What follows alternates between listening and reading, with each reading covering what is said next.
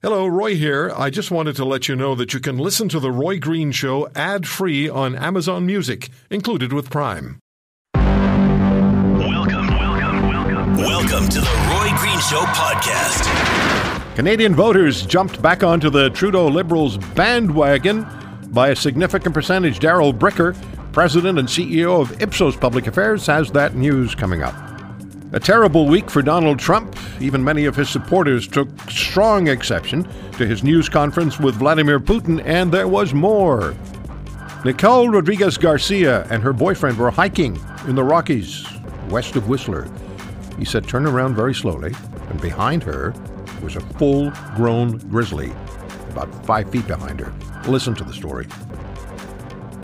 Michelle Rempel is the Conservative Party immigration critic, and she is under fire from the left because she will not back up on this issue of Canada's borders. I spoke with her.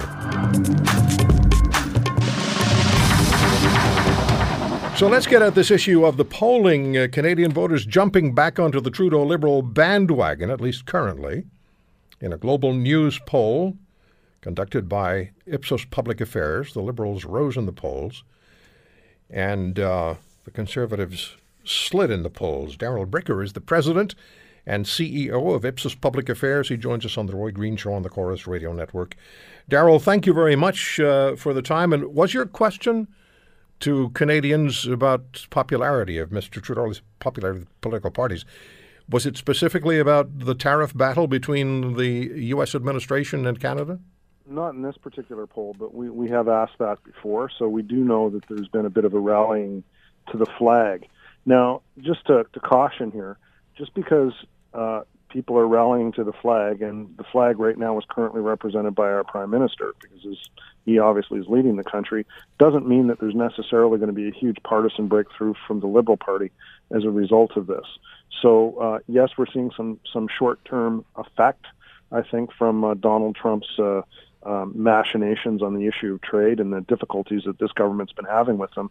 But there's also another part that you haven't mentioned that's got, come along with this, and that's been the decline of uh, or the, the distance that we're getting from the Ontario provincial election.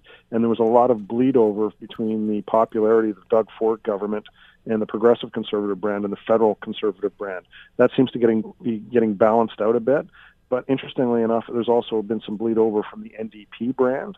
And so what's happened is the federal NDPs come down a little bit as a result of of uh, uh, the provincial campaign as well. So the further we get away from it, the more it's about federal politics, and the less it is about provincial politics. Okay, so if I understand correctly, after the Ontario provincial election, the impact of the Ontario election did then also impact the Conservative Party, uh, the federal Conservative Party, and the federal NDP for a while. Right, and and I know all my friends in Western Canada and other parts of the country get upset when I say, uh, you know, say something like that and the importance of Ontario in determining our national political outcomes. But it really does have a big impact on what people think about the federal political parties. What's the mood in Western Canada? A lot of anger, a lot of anger. A sense that uh, well, it depends on the province you go to. So you'd have to separate the prairies from uh, the from British Columbia. British Columbia looks a bit more like central Canada in terms of the way it understands politics, but the prairie provinces, the three prairie provinces, are definitely uh, against what the federal government is doing, starting with the carbon tax. Uh, but British Columbia is more divided. Now, the interesting thing is British Columbia is the only province in Canada in which the NDP currently leads. So if you add up those four provinces, the Liberals aren't ahead in any of them. Isn't that interesting? Uh, so, how would that, if an election were held today and uh, your numbers say the Liberals would receive 39% of the popular vote, which is, as far as I can recall, getting pretty close to majority government, uh, if you just look at the actual that number, uh, what impact would this, the fact that in the four provinces the Liberals don't have the lead, west of Manitoba, what impact would that have on a federal election? Well, they also don't have the lead in Ontario. We still have the, of course, the Conservative yeah, Party yeah. ahead in Ontario. Yeah. So what we know is even though Ontario it's like a couple of points ahead for the Conservatives, for them to be a couple of points ahead means that they're probably doing pretty well in the 905. And even with the Liberals at 39 and the uh, the federal Conservatives at 32, it's a lot closer race than those numbers would suggest. Hmm. And it's merely as a result of the distribution of the vote. The Liberals are doing extremely well in the province of Quebec right now and they're doing extremely well in Atlantic Canada. Those are not great places to be doing extremely well. I, I have to, you know, remind people all the time that there's 78 seats in the province of, of Quebec, and there's 70 seats in the Greater Toronto area. Yeah, that speaks volumes, doesn't it? Yeah, it really. And does. as long as we have a first past the post uh, system, um, the, the, way that our our our, uh, our elections run now, um, you have to have an efficient vote. Mm-hmm. And at the moment, uh, the um, the the conservatives actually have an efficient vote. The liberals have votes clustered in places that don't necessarily uh, do as much for them in terms of seats as they, they would need in order to win comfortably. And particularly given that the NDP is not below, I'll give you two numbers here. Since the NDP is not below 20 nationally, which is what the, the, the NDP or the Liberals need to win more progressive seats, that's a problem for them. The other problem that they've got is that the Bloc Québécois is not doing well enough in the province of Quebec. So even though the Liberals at 46, they're running the, they're winning a, a bunch of seats in places like Montreal by an awful lot, but the Conservatives are actually over 20 in Quebec, which means that, that they're actually going to be winning a fair number of seats too. And in those circumstances, even 37 32 is probably a race that's pretty close. It does get complicated, doesn't it? I mean, it, it takes a yeah, lot of understanding what the trends are. For your listeners, it is complicated. Yeah. it is complicated, but I mean, those those are the realities. Yeah, and so I think people can come to some superficial conclusions based on the polling saying that uh, you know the liberals have you know rebounded. They definitely have. Uh, the prime minister's uh, personal approval levels have definitely gone up. Uh, nobody knows who the leader of the opposition is right now, which is a big problem for the conservatives. But even given all of that, 39-32, which is the, actually the results of the last election campaign, are really not as close as they are, are, are closer than they were back in October 2015.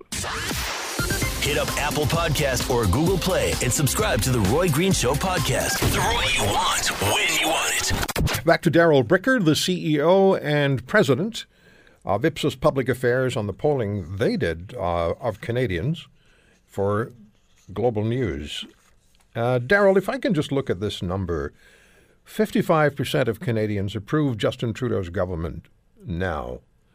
Uh, that's up, if I have this correctly, it's up 5% over last year at this time? Yes, it is. Is that a good number for a governing party to have just over a year out from the next election? Very good number.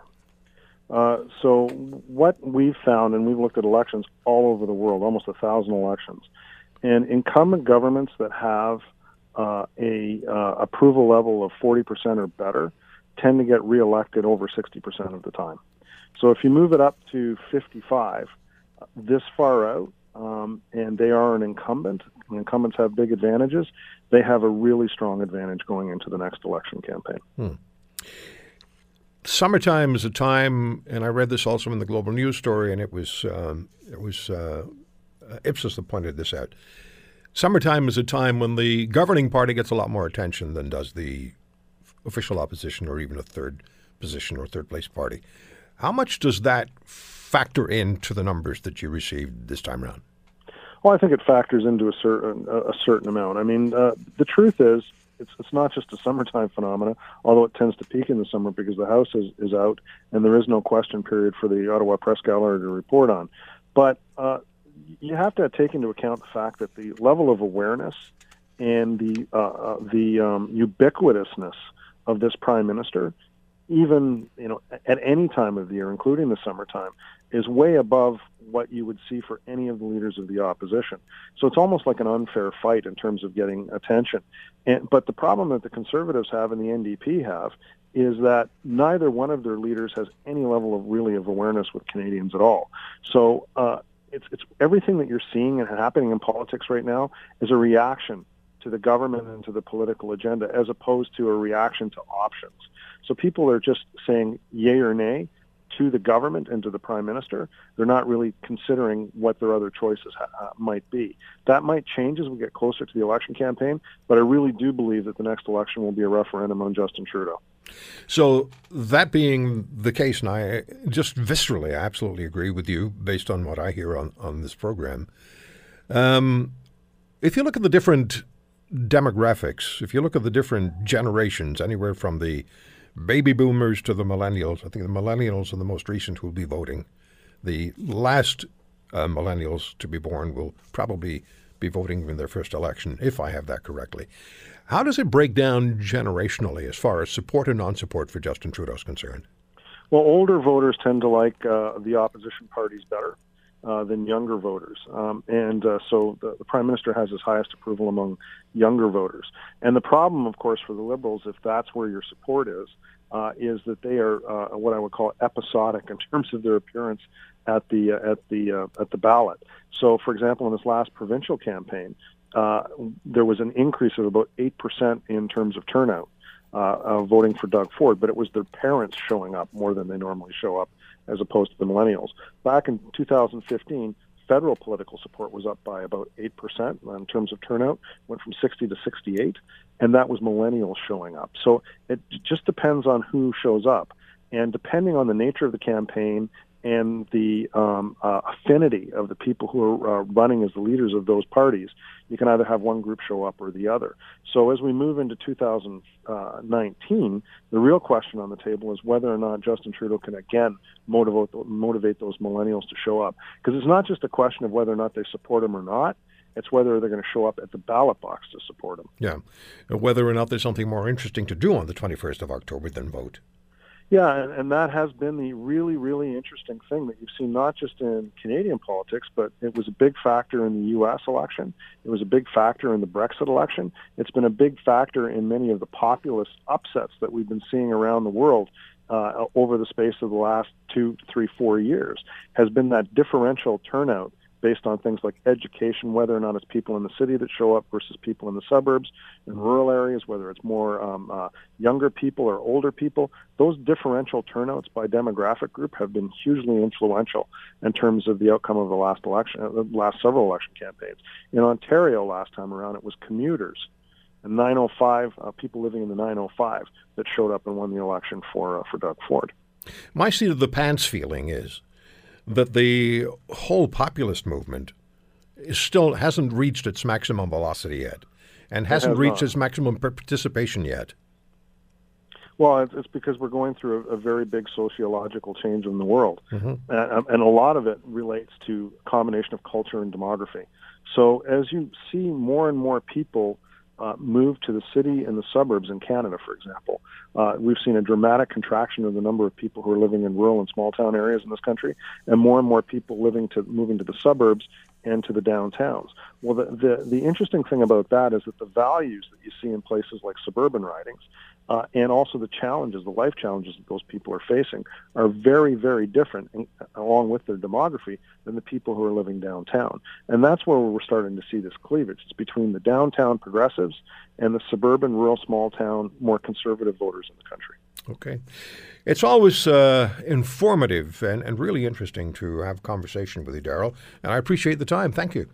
Always appreciate it too. Thanks, Roy. Take care. Darrell Bricker, written some fabulous books as well about uh, about uh, our country and about people and how the shifts are taking place in uh, Canada. CEO of and president of Ipsos Public Affairs. The Roy Green Show podcast, ready and waiting for you anywhere, anytime. Subscribe at Apple Podcasts or Google Play today. Even the uh, great supporters of Donald Trump have uh, questions about him this week, particularly after the news conference with Vladimir Putin. Here's what uh, the President of the United States tweeted earlier today, and this has to do with uh, the fact that his former lawyer apparently taped a conversation about paying off or providing money to a porn actress who was or wasn't um, a companion of Mr. Trump. Inconceivable that the government would break into a lawyer's office early in the morning. Almost unheard of even more inconceivable that a lawyer would tape a client, totally unheard of and perhaps illegal. The good news is that your favorite president did nothing wrong. So there, there's a there's a lot being said about about Mr. Trump this week, and uh, some of it was way over the top. There's a um, there's a member of Congress from the Memphis area who tweeted that what he was waiting for was for the army to uh, to get involved. The military should interject. That there essentially should be a coup, and the military should remove the president And that got a lot of response. And of course, the congressman from Memphis, who's the same guy who said that Peter Strzok should Stroke, I don't know how to pronounce that guy's name, should get a Purple Heart for testifying before a, a House committee. The former FBI agent who had a, uh, I guess he's, I don't know if he's still an FBI agent. It gets confusing after a while. They get fired, they get moved, they get this, they get that. Anyway, this was the same congressman who said that stroke should get a Purple Heart. So, yeah, I was, I was thinking about how would a member of the American military view what's been going on? Because Mr. Trump is, of course, the commander in chief, as previously was Barack Obama, the commander in chief. And uh, I spoke many times during the tenure of Barack Obama as President of the United States with Colonel Peter Mansoor, former executive officer to General David Petraeus during the surge in Iraq, and author of Surge My Journey with General David Petraeus and the Remaking of the Iraq War. It's a great book. It really is a great book.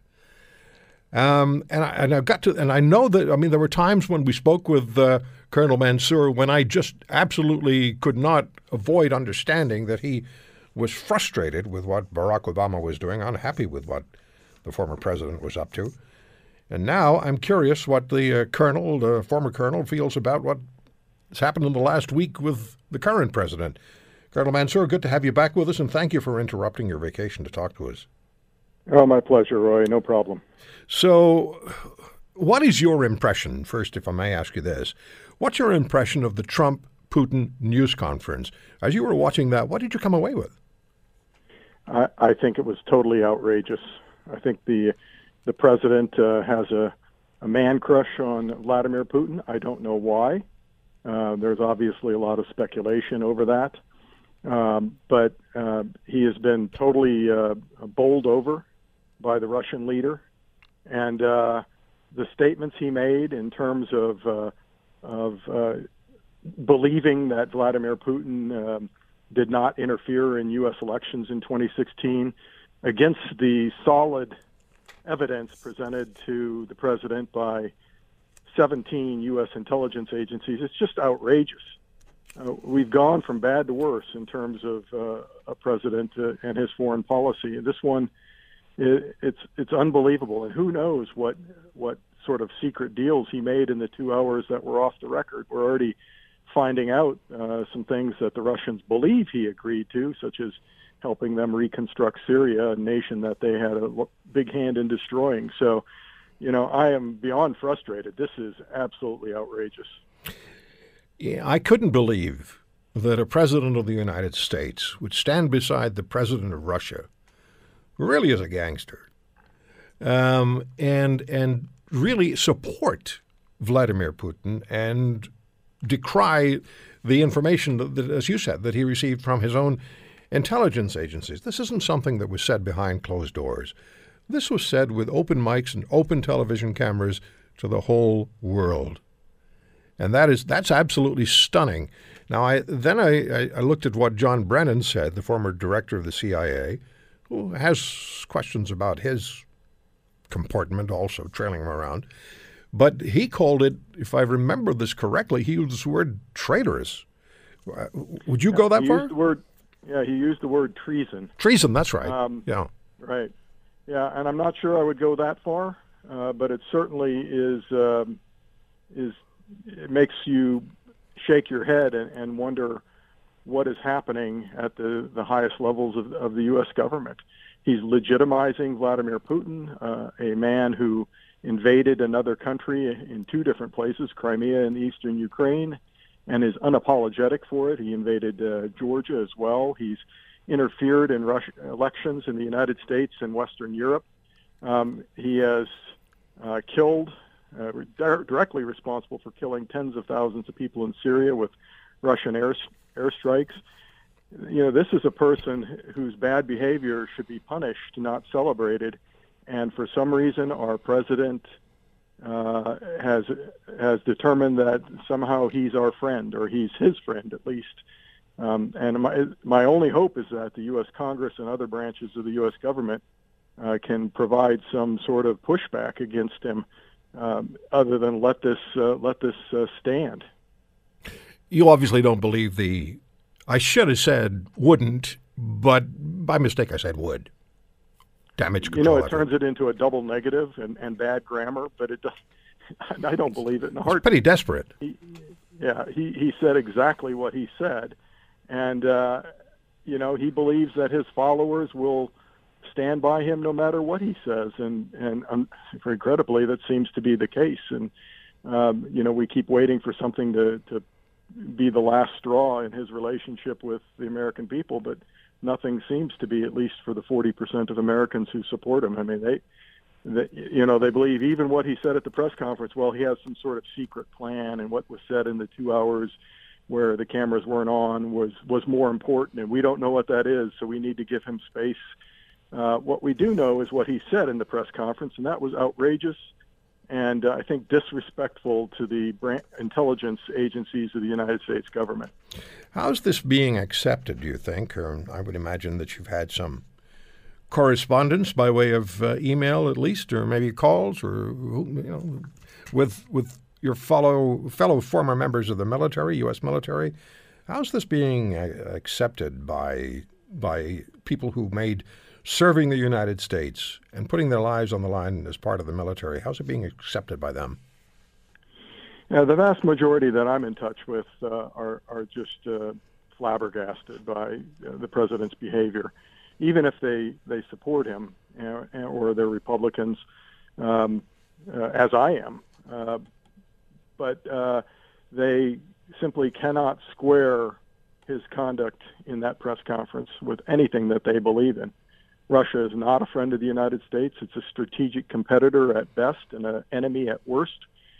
And um, and to simply throw uh, U.S. intelligence agencies under the bus, as he's throwing the FBI and other branches of government and agencies under the bus, is it just makes one uh, you know shake one shake one's head and and you know hope for better days ahead. And the, I think the only thing actually that's going to change his behavior is is an election in which he gets trounced. But um, you know that's the workings of the democratic system. Mm-hmm. I remember when uh, Mr. Obama had made some moves that were highly questionable, and uh, you were talking to me at the time, and I asked you how would a, a room full of military personnel uh, react and respond to if I ask this question, and I can't remember what the question was, but your answer was perfect. And I spoke to what the concerns were about Barack Obama at the time. You said the serving currently serving members of the military would get up and leave, and the retired members would tell you would answer your question. So today, we're now dealing with a situation where we have to look at Trump versus Obama. Uh, same military, although Trump is putting more money into the military. Um, look, here's the question that has to be asked Do you think somebody has pictures? This that's what's being speculated. um, you know, who knows? I mean, it's the old cliche. It's very, it, it, you know, it, there are speculations that uh, Russia and, and Putin have uh, various levers over Donald Trump, financial levers with uh, loans and so forth, and you know, perhaps what Russia calls compromat, which would be revealing photos and whatnot. I, you know, I don't know. I'm not going to speculate on that. Mm-hmm. All I can say is what his behavior indicates, and his behavior indicates that he is bowing to Putin's desires in in almost every instance. And um, regardless of whether the Russian president has has a, a leverage over over Donald Trump, the fact is that um, it doesn't matter. He's he's he's uh, bowled him over in terms of um, of policy choices that the president uh, is making from this point on, and I think it's dangerous to our our national security. It's, uh, you know, President Trump is fraying the uh, bonds of the alliances that keep the West together. He's uh, praising enemies uh, such as Kim Jong Un and uh, President Putin and and strategic competitors. I might add, you know, President Xi of China. Um, you know, it, it's putting the United States in a place I never thought our nation would go as as an enemy to the to the free world in, in certain instances, and it's just I I, I cannot understand it. Um, I, you know, I just don't know why he's going there. So yeah. I can only hope that the American people, um, you know, with the better angels of their nature, make different choices going forward in 2018 and 2020. We'll see. Well, one Democratic congressman, as you know from uh, the Memphis area, appeared to be calling for a military insurrection. I, I, can't see that happening in the United States, but I, I don't think that will not happen. That will not. That happen. will not happen. And it goes to what uh, my response to that question, you know, a few years ago. The, the uh, serving military will serve the president. It's their constitutional responsibility. Uh, they will not intervene. We have a system in, in the U.S. government for uh, removing a president from office. It's called impeachment, and, and that is the process that will be used if if it is used. But the military will not get involved. I, I'm certain about it. Colonel Mansoor, it's always good talking to you. Thank you very much for the time. You would you have a better idea of what strategically of what's going on everywhere in uh, U.S. military and government circles uh, than most anybody I could think of. So really appreciate your time, sir. Thanks, Roy. All the best. Peter Mansoor, Colonel, former Colonel, former Executive Officer to General David Petraeus and the author of Surge, My Journey with General David Petraeus on the remaking of the Iraq War. He was no fan of Barack Obama and clearly Donald Trump concerns Colonel Mansoor significantly. The Roy Green Show podcast is the only podcast hosted by Roy Green, which makes sense. Subscribe now at Apple Podcasts or Google Play. Imagine turning around and it ain't no Roddy and it ain't no Shepherd that's standing there or a Doberman or a combination of the three. It's a grizzly bear. And that grizzly bear is maybe five feet away from you.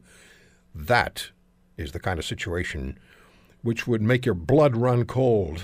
Nicole Rodriguez Garcia and her boyfriend were hiking in the backcountry west of Whistler, British Columbia on Tuesday of this week. When Nicole, your boyfriend, and thank you for joining us, your boyfriend told you what? Uh, he told me to turn around calmly because there was a bear behind me. And um, I honestly thought he was kidding. So I turned around super fast and like jokingly, and there was a grizzly bear about five feet away from me. Oh my God. Yeah, so terrifying. I mean, how, what's the thought? Is is there a thought that goes through your mind, or is it just absolute terror? Um, I I honestly, my mind just went blank. I had no idea. Like everything that you're told about bears and everything kind of just went out the window, and um, I was just frozen with fear. And then um, my boyfriend kind of brought me back and was just like, like Nicole, I want you to slowly back up towards me, uh, and I did. So that's kind of where that went after. And then um, Tom stepped in front of me um, to protect me, and he didn't know we had bear spray because it was in my backpack. Um, so he like, yeah, he was protecting me with just a stick, and then I told him like, babe, I, I have bear spray, and I handed it to him. So he then pointed at the bear, and we kind of did everything like we were talking to the bear in this super monotone voice, like, please stop, please stop. But it just kept coming forward, and we kept stepping back, and then it started to, like, he started to walk a little faster. And then we, so we, Tom was like trying to look big, and we did put our hands over our head, and maybe that wasn't the best thing to do. Um, but we, I, like, I we kind of forgot everything. well, um, of course. and then um, Tom did a little like warning spray, and it got uh, in the bear's nose a little bit. So he just sniffled a bit, and then he just looked at Tom, and then he was growling, and he lunged at Tom, and then that's when Tom unloaded the bear spray all over him. Um, and then the bear just ran up the hill or ran up the mountain. And what took us like an hour to like an hour and a half to scramble down, the bear was up in 20 seconds. So it was oh, pretty pretty cool to see, but couldn't believe that we were in that situation because we yeah. never ever thought that we would. Uh, the best sight is to see the bear disappearing up the hill, right? Exactly. so you turn around. How about was this was the bear standing on all fours, or was he on his back on his hind legs when when you turned around? No, he was just walking super slow. So we must have stumbled up on him, um, or he was, and or he was just kind of being like, oh, who are these people or something. He didn't look like he was gonna attack us at all. Um, but it just, yeah, definitely a shock. So, but when, when, when Tom, your boyfriend, let him have the taste of the bear spray, he lunged at, at Tom. Yeah, yeah. Gosh. So he just sniffled a bit and then just kind of like he stopped and looked at Tom and then um, lunged at him and then probably probably got like an arms two arms length away before Tom just like unloaded everything. You know, you're so, you're, you- you're so calm when you were ex, when you're when you're talking to me about this, and you were when we talked the day before yesterday. I don't know how you manage it, but but I'm so impressed. Um, so so this bear, uh, when he lunged toward Tom, could have gotten to your boyfriend really quickly because there was no real distance between you, right? no, no. So I like Tom jumped back as well, um, but I like w- w- like before the bear like kind of got that full lunge. Tom, yeah, Tom was already spraying the bear spray, and we don't know what could have happened, but yeah, Yeah. it was terrifying for sure. Has anybody who uh, who's an expert about uh, with with grizzlies uh, had any conversations with you or talked to you about what you did? Um, I haven't I haven't called any rangers or anything because we were in the back country. We weren't in any urban area, so we were definitely in its territory. Right. Um, yeah, so we were super far. We were doing a good like 40k hike, um, and then uh, we just we just kind of know all the information about bears when we lived in Lake Louise, Right. and we had Parks Canada come talk to us about uh, bear encounters because there's uh, tons there as well. Yeah, but you're both okay. Uh, Yeah. you, you, you, are you sleeping okay? Oh yeah, no, we're com- we're good. We're a little shooken. We kind of take bear spray everywhere with us if we're just going to the beach or. I don't blame you. so here's the dumb. Here's, the, here's what when we were talking the other day. I said to you, the dumb question people are going to ask you for the rest of your life is, did you get any pictures? no, we didn't. But we got we like we we took I took my phone out when the bear was up the mountain and we were kind of running down. Yeah. Um, like uh, and I just got like a little zoomed in photo, but that was about it. Well, I'm so glad you're okay, and I'm so glad that Tom's okay. And that bear, you'll never forget the bear, and the bear's never going to forget you guys either. No, no. Take good care, Nicole. Thanks for talking Thank to you us very today. much. Okay. Bye bye.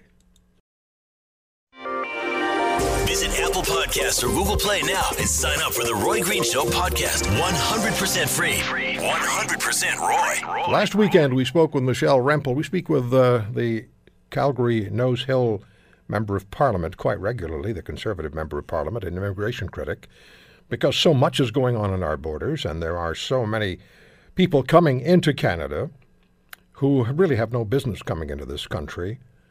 And uh, our Prime Minister has resorted to calling them irregular, and now that's become the favorite term of other members of the Liberal government and some in media.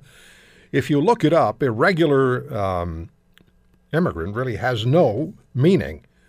I, uh, I checked it last weekend. I brought the definition with me. It's one of these, yeah, maybe nobody really uses it that much, was the paraphrasing of the definition. It was difficult to find anybody who really understood what that's supposed to mean. So they call them irregular.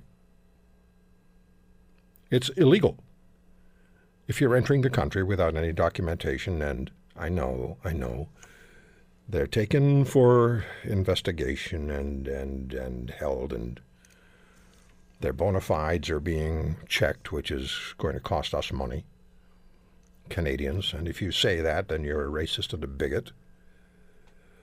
Uh, because you're not supposed to. If I say that we're a small country population wise and we don't have uh, limitless resources, then I'm going to be told that I'm just hard hearted toward people who need to come to Canada. It's just utter nonsense. And what it is, is manipulation of what I say. And I don't listen to you. If you try to manipulate what I say, I don't listen to you. If you call me names, I don't listen to you.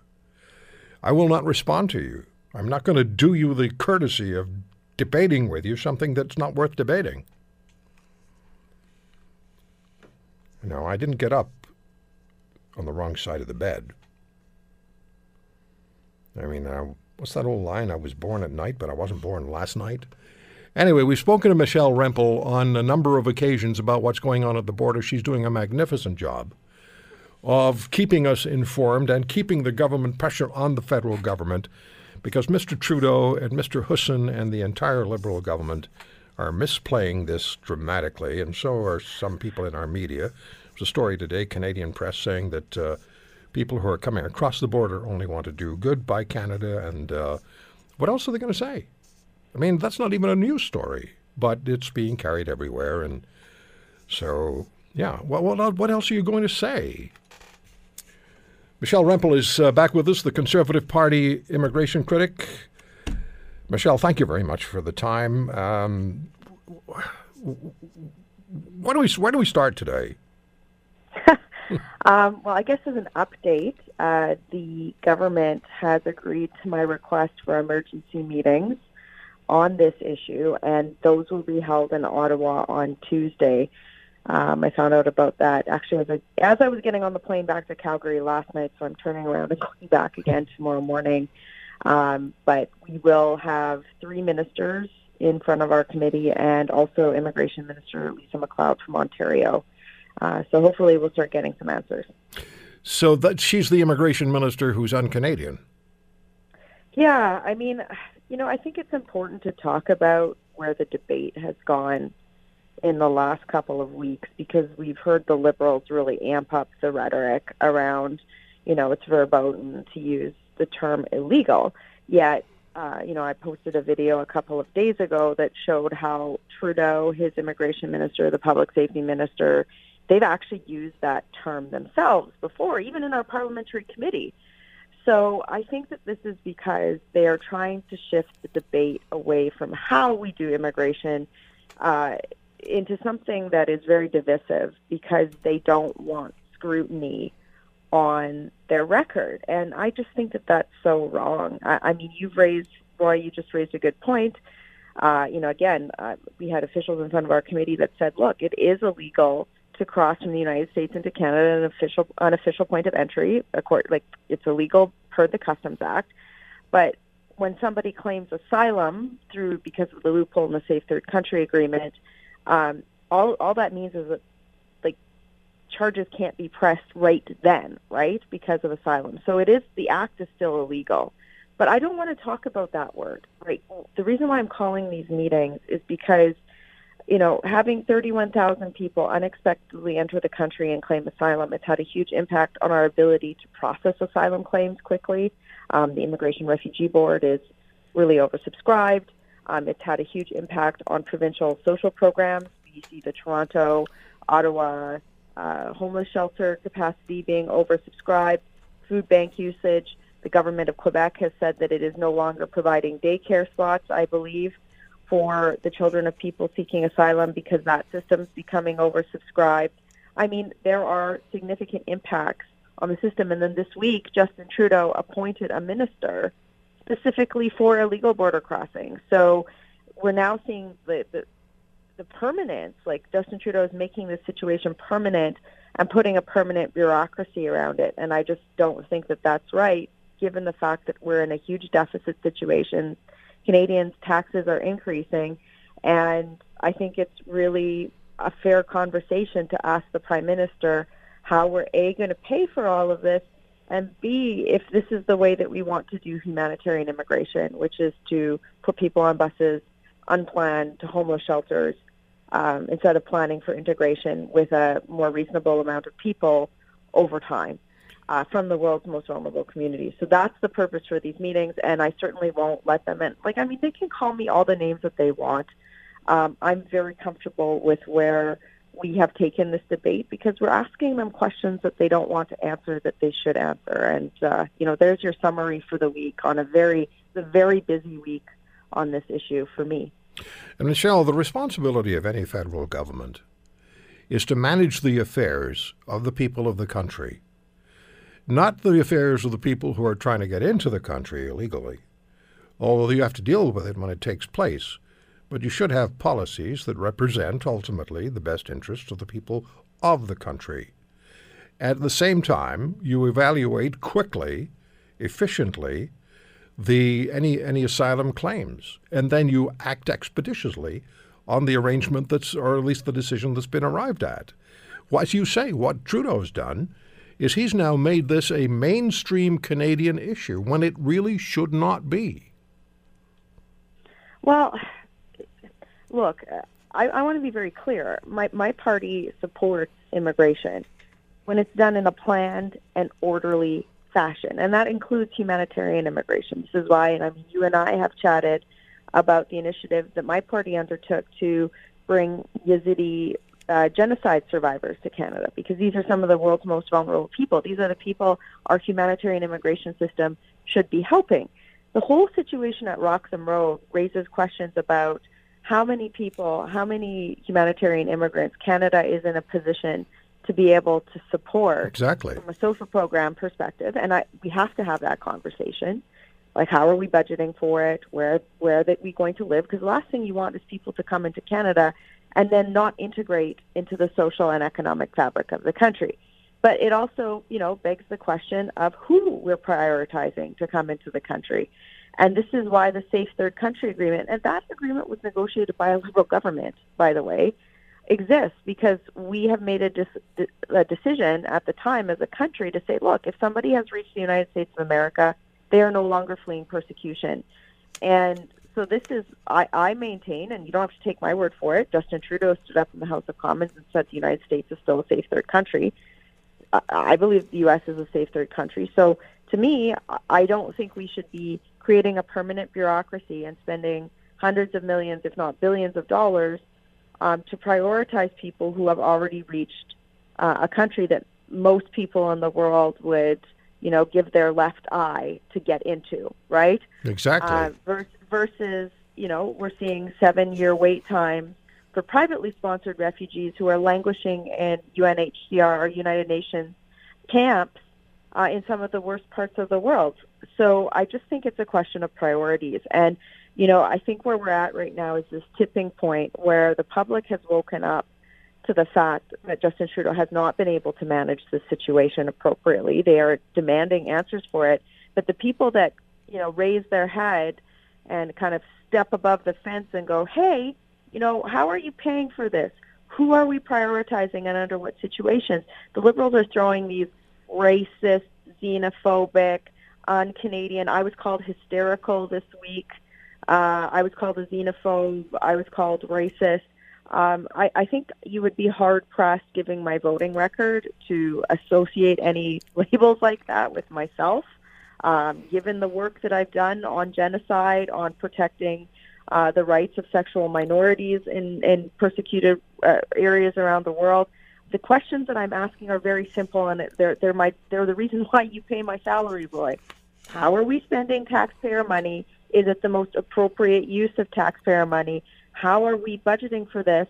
And then who are we prioritizing for entry into the country through our humanitarian streams? Those are very reasonable questions.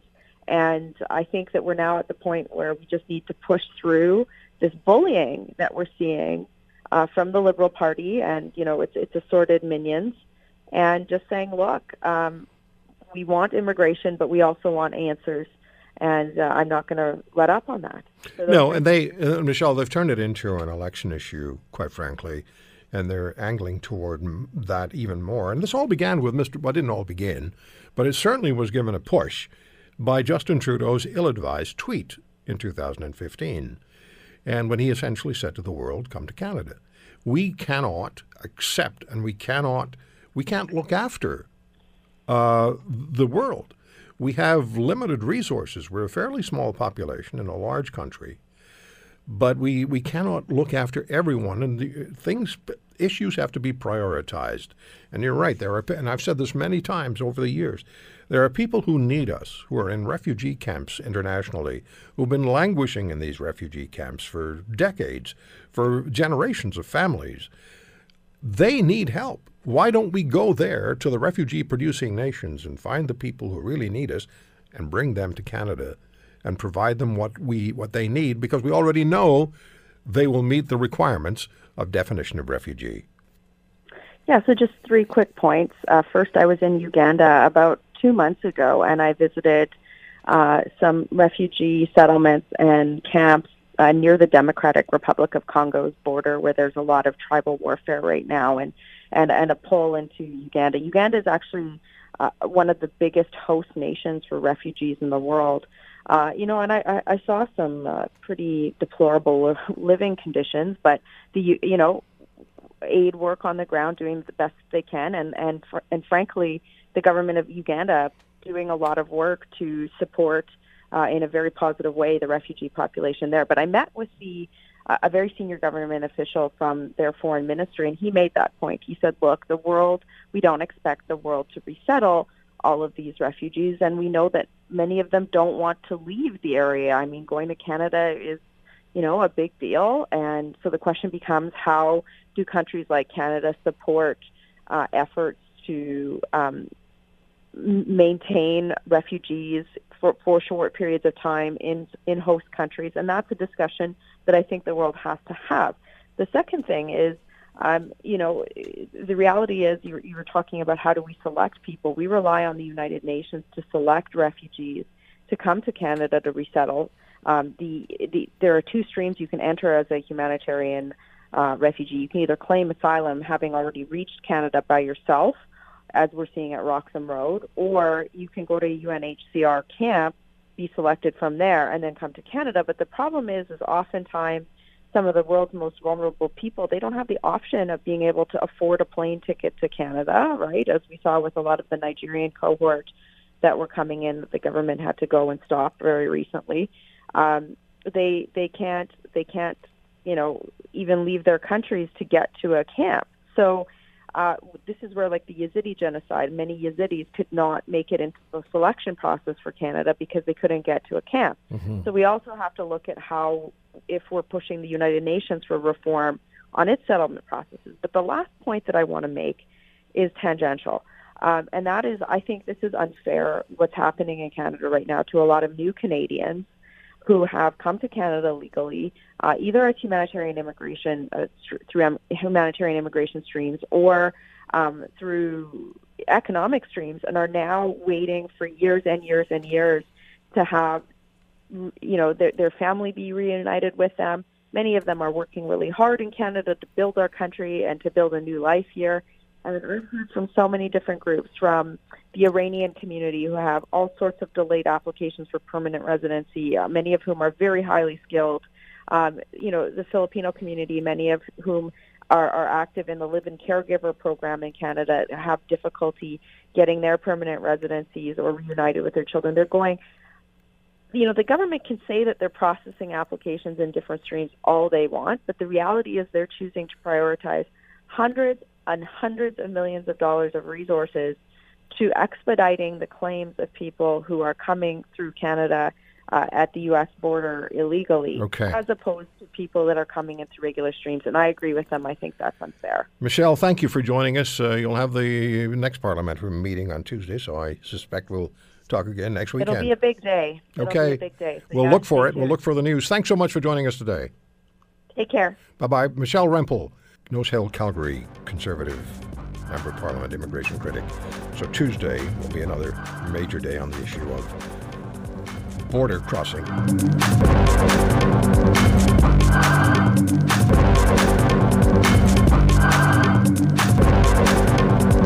Thanks for listening. The Roy Green Show is available wherever you find podcasts, including Apple Podcasts, Google Play, Stitcher, and TuneIn.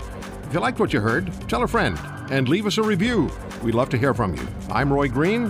Have a great weekend.